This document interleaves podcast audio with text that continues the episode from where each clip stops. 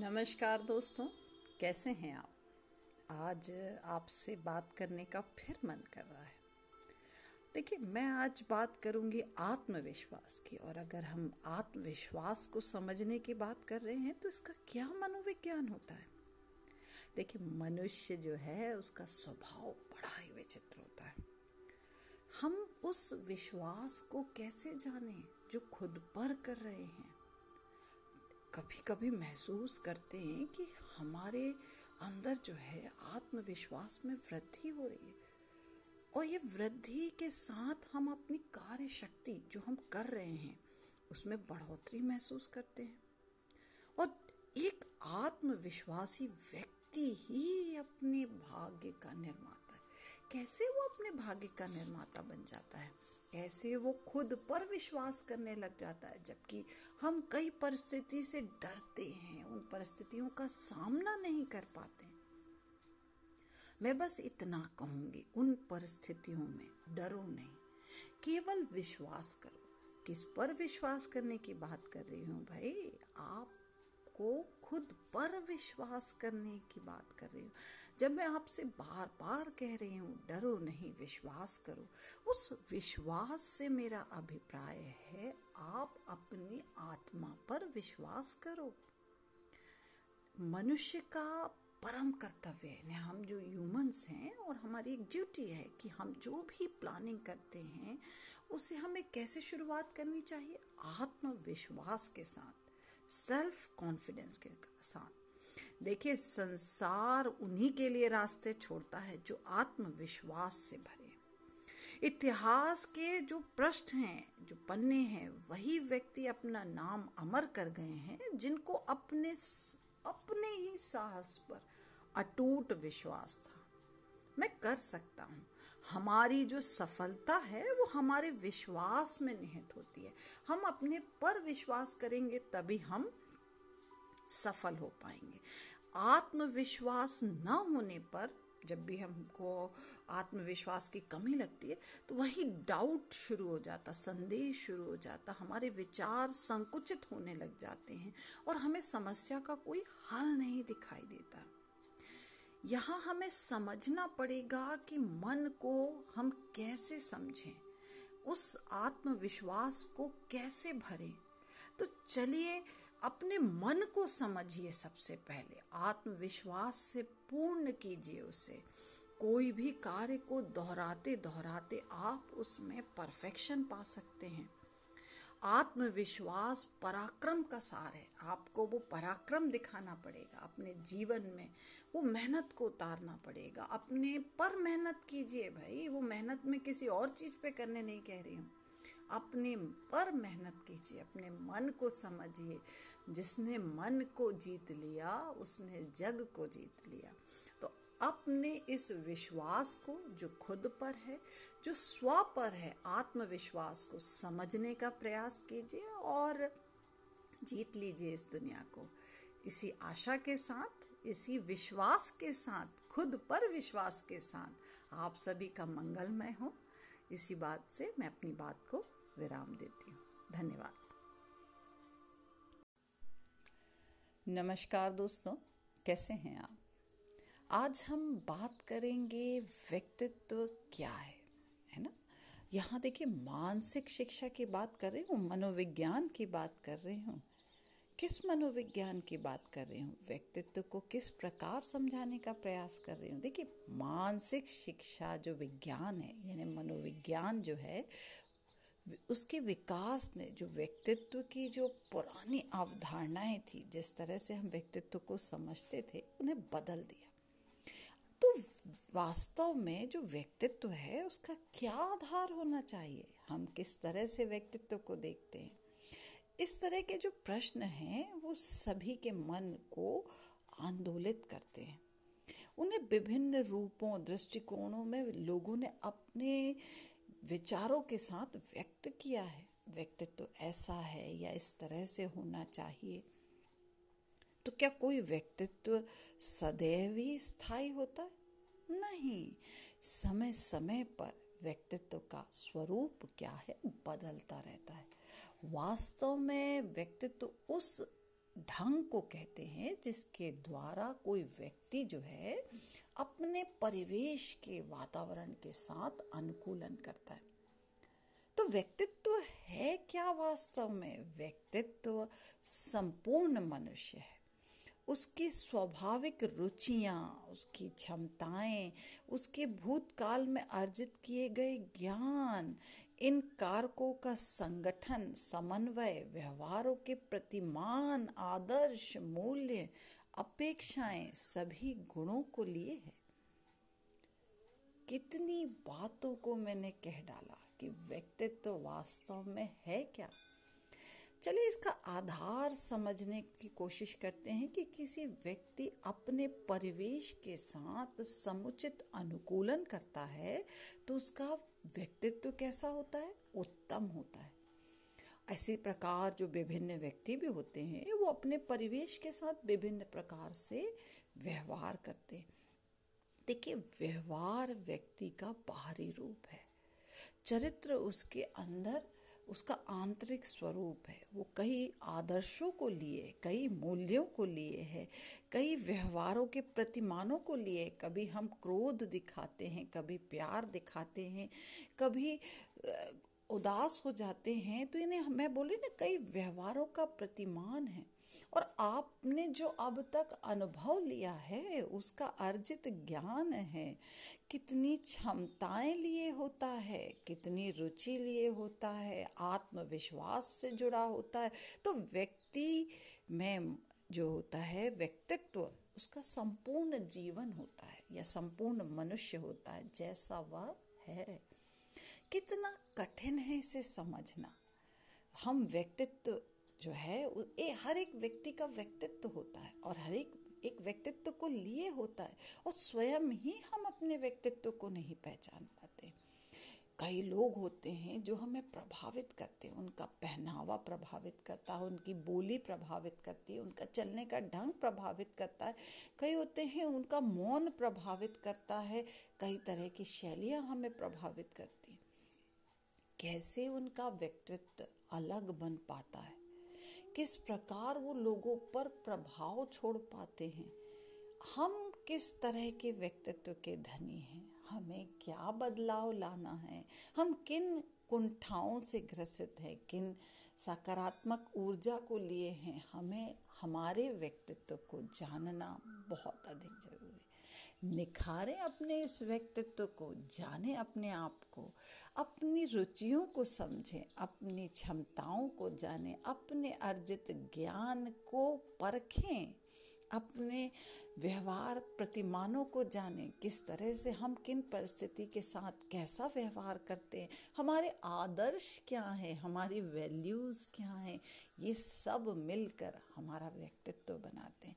तो समझने का प्रयास कीजिए। खुद को, खुद के व्यक्तित्व को और निखारिए अपने व्यक्तित्व को और अपने इस दुनिया में अपने व्यक्तित्व का परचम लहराए। इसी आशा के साथ, इसी उम्मीद के साथ आपका जीवन मंगलमय हो।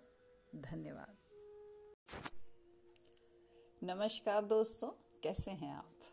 आज बात करूँगी संगति क्या है? इस संगति का मनोविज्ञान क्या है? क्यों कहा जाता है कि जैसी आपकी संगति होगी, वैसी आपकी नियति का निर्धारण होगा। जब जैसी संगति करते हैं तो हमारे विचार उसी तरह से क्यों उत्पन्न होने लग जाते हैं? और जो विचार हमारे अंदर अब उत्पन्न हो रहे हैं तो उनके अनुरूप हम वैसा ही व्यवहार करने लग जाते हैं। और व्यवहार हमारा जैसा जैसा होता चला जाता है, वैसे वैसे हमारे व्यक्तित्व का विकास होने लग जाता है। और वही व्यक्तित्व आपको आपके जीवन में उसी तरह का फल प्रदान करता है। कितनी चीज़ें जुड़ी हैं आपकी संगति से। कैसे उस संगति से आपके विचारों, विचार प्रभावित हो रहे हैं? विचार से व्यवहार व्यवहार से व्यक्तित्व और व्यक्तित्व से जो आप जीवन में चाह रहे हैं वो फल। तो जैसी संगत, वैसी रंगत। बात समझिए, एक कहानी है छोटी सी। एक जो कीड़ा है और उसकी दोस्ती जो है फूलों पे मंडराने वाली एक तितली से हो जाती है। भाई, तितली और जो जल में कीड़ा रहते हैं, उससे उसकी दोस्ती हो जाती है। दोनों में दोस्ती के कारण दोनों जन एक दूसरे को दावत दावत पर आमंत्रित करते हैं। तितली जो है, वो स्वाभाविक रूप से जब कीच कीचड़ में जो पल रहे कीड़े के वहाँ जाती है दावत के लिए तो जब जहाँ उसे बिठाया जाता है, वो उस कीचड़ से सन जाती है, उसके ऊपर वो कीचड़ जो है चिपक जाता है और उसको लगता है मैं, यानी वह आई तो दावत में है, मगर उसका जो वहाँ का वातावरण था, उसे भारी प्रभावित करता है। और एक व्यवहारिक रूप में गई बट उसे उतना अच्छा नहीं महसूस होता। इसी प्रकार उसने फिर तितली ने उस कीड़े को अपने वहाँ, फूलों के वहाँ आमंत्रित किया। उसने जो कीड़ा था, उसने फूलों का जो रसपान किया और उसी समय उसे एक फूल जो है, उसे तोड़ करके एक माली ले गया और ईश्वर के चरणों में उसे चढ़ा दिया। तो कीड़ा बड़ा अत्यंत खुश कि आज मुझे इस मित्र की संगति के कारण प्रभु चरण के दर्शन हो गए। प्रभु चरणों पे मैं अर्पित हो गया, मुझे प्रभु के दर्शन हुए, मैं नर्मदा में विसर्जित हो गया, पावन गंगा में मिल गया। आप देखिए, कीड़ा जो था, वो उस तितली के का जो है संगति पा कितना तिर गया। जैसी संगति होगी, वैसा फल मिलेगा। तो ध्यान रखिए, अपनी संगति पर और उसके विज्ञान पर, मनोविज्ञान पर मन के विचार बदलने लगेंगे भाई। व्यक्तित्व बदलने लगेगा। व्यक्तित्व के अनुरूप आप, व्यवहार आपका बदल रहा है। तो इस तरह से सुसंगति से हमें, आपको जीवन में हमेशा सफलता मिलेगी। तो अपनी संगति पर विशेष ध्यान रखें। आप किसी भी अवस्था के हो सकते हैं, बाल्यावस्था, किशोरावस्था, प्रौढ़ावस्था, किसी भी। मगर संगति पर विशेष ध्यान रखें। जिस तरह की आपकी संगति होगी, फल वैसा ही मिलेगा। आशा करती हूँ कि आप अपने जीवन फल का रसपान कर पाए, उसे सार्थक कर पाए, उस संगति के प्रभाव से अपने जीवन को और अधिक निखार पाएँ। आशा और विश्वास के साथ आप सभी का बहुत बहुत धन्यवाद। नमस्कार दोस्तों, कैसे हैं आप? आज एक गाना जो है, वो याद आ गया कि ज़िंदगी एक सफ़र है सुहाना, जाने कल क्या हो, किसने जाना? देखिए, ज़िंदगी के सुहाने सफ़र का आनंद हम आज ही ले सकते हैं। कोई नहीं जानता कि आने वाले कल में क्या होगा। इसीलिए हमारे पास आज ही तो है। तो क्यों ना हम आज को पूरी तरह जिए। आज ही ज़िंदगी की हर खुशी के मज़े ले ले, मस्ती से जिए। ज़िंदगी के सपनों को पूरा करने के लिए आज का ही सही उपयोग करें। यह भी याद रखें कि बीता हुआ समय फिर कभी वापस नहीं आता। आज को उत्साह और खुशी से जीना है तो ज़िंदा दिल बनना पड़ेगा। देखिए, ज़िंदगी ज़िंदा दिलों का नाम है। आप मुर्दा दिल क्या खाक जिया करते हैं? इस पे थोड़ा विचार करें। इन शब्दों का अर्थ क्या है? ज़िंदा दिल व्यक्ति में उत्साह, उमंग, कुछ करने की तमन्ना। दूसरों की ओर हम देखें, जो मुर्दा दिल व्यक्ति हैं, उनमें उदासी, निराशा, हताशा, जीने की उमंग ना होना। ये सब मुर्दा दिल इंसान ही गुनगुनाते हैं। ए दिल तुझे है कसम कि तू हिम्मत ना हारना। दिन ज़िंदगी के जैसे भी गुजर गुजर जाए तो हिम्मत ना हारना। देखिए भाई, हम ये बात ध्यान रखें कि हम, ये ज़िंदगी बीत रही है।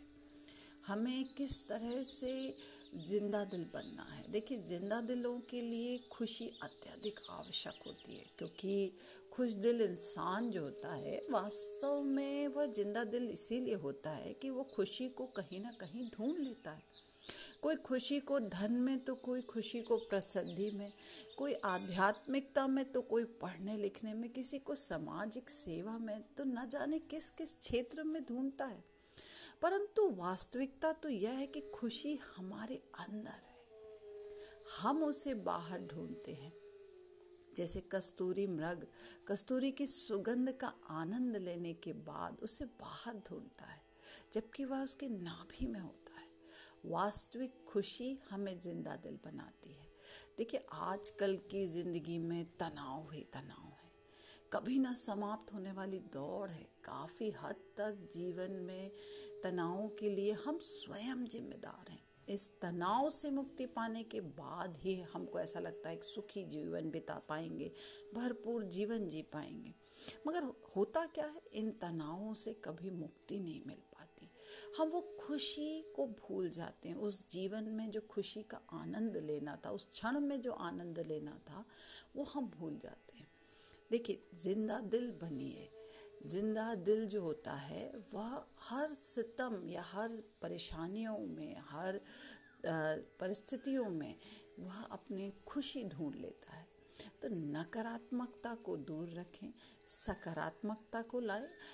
ये खुशी या ज़िंदा दिल जो व्यक्ति होते हैं, उनका एक अपना मनोविज्ञान होता है। इन्होंने अपने मन को काबू कर लिया है। मन जब खुश होता है, मैं हर बार कहती हूँ कि मन स्वस्थ तो सब स्वस्थ, है ना? मन से, मन के हारे, हार है और मन के जीते जीत तो आपको खुशी कहीं और नहीं, आपके मन में है। अपने मन को टटोले, मन को खुश रखे। देखिए, जीवन कैसा लहलहा उठेगा। हर क्षण खुशी का बन जाएगा। इन्हीं दुआओं के साथ आपका जीवन मंगलमय हो और इस ज़िंदा दिल का मनोविज्ञान समझें, खुद का मन का विज्ञान समझें और अपने आप को उत्साह से, उमंग से, उस ज़िंदा दिली से भरें। इसी आशा के साथ विराम देती हूँ अपनी बातों को। धन्यवाद। नमस्कार दोस्तों, कैसे हैं आप? देखिए भाई, फरवरी का माह चल रहा है और इसे प्यार का महीना भी कहते हैं और हम, मैं अक्सर मनोविज्ञान की बातें करती हूँ। तो भाई प्यार एक का भी मनोवैज्ञानिक आधार होता है। आज वही समझाने की कोशिश करूँगी कि जो मनोवैज्ञानिक होते हैं, वो कहते हैं कि वास्तव में प्यार एक मनोवैज्ञानिक आधार लिए होता है। देखिए, इसे समझ पाना हर किसी के लिए संभव नहीं है। क्यों? दरअसल एक दूसरे को जब हम आकर्षित करते हैं, तब हमारे अंदर एक रासायनिक प्रक्रिया होती है। हमारे अंदर केमिकल चेंजेस होते हैं जिसमें दूसरे की जो स्मेल है गंध है आवाज़ दूसरे जो आ, एक दूसरे की जब हम आकर्षित होते हैं तो आवाज़ शरीर उसके हाव भाव हमें सभी चीज़ें अच्छी लगने लग जाती हैं।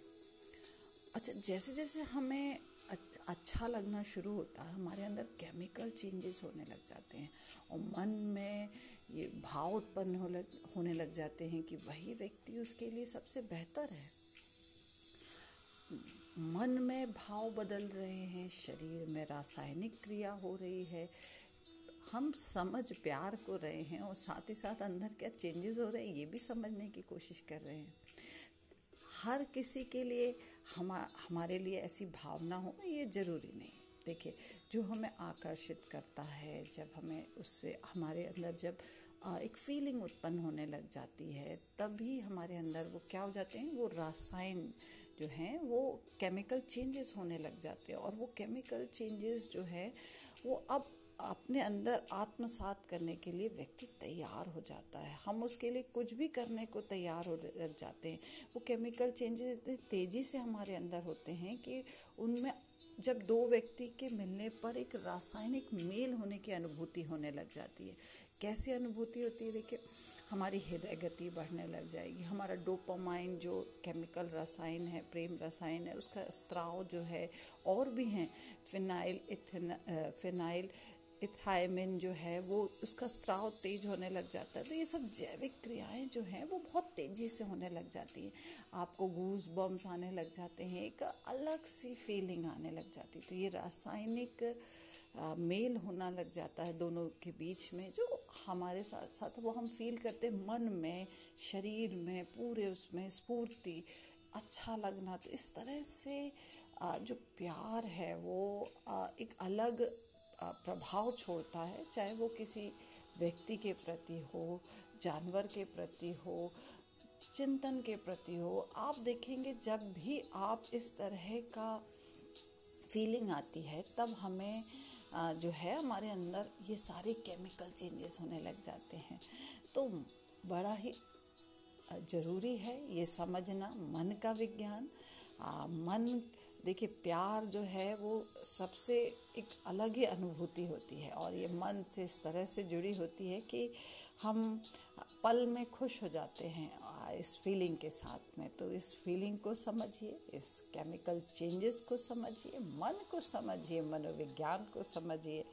ये माह समझने का भी है कि हमारे अंदर परिवर्तन क्या हो रहे हैं। लोग इस माह में कई तरह के उनके अंदर यंग जो लोग होते हैं, वो काफ़ी खुश होते हैं, कई तरह की गतिविधियाँ करते हैं तो अपने आप को भी समझें पहले, है ना? इसी आशा के साथ इसी प्यार, एक मनोवैज्ञानिक आधार लिए है इससे इस समझ के साथ आप जीवन को आगे बढ़ें, आपका जीवन मंगलमय हो।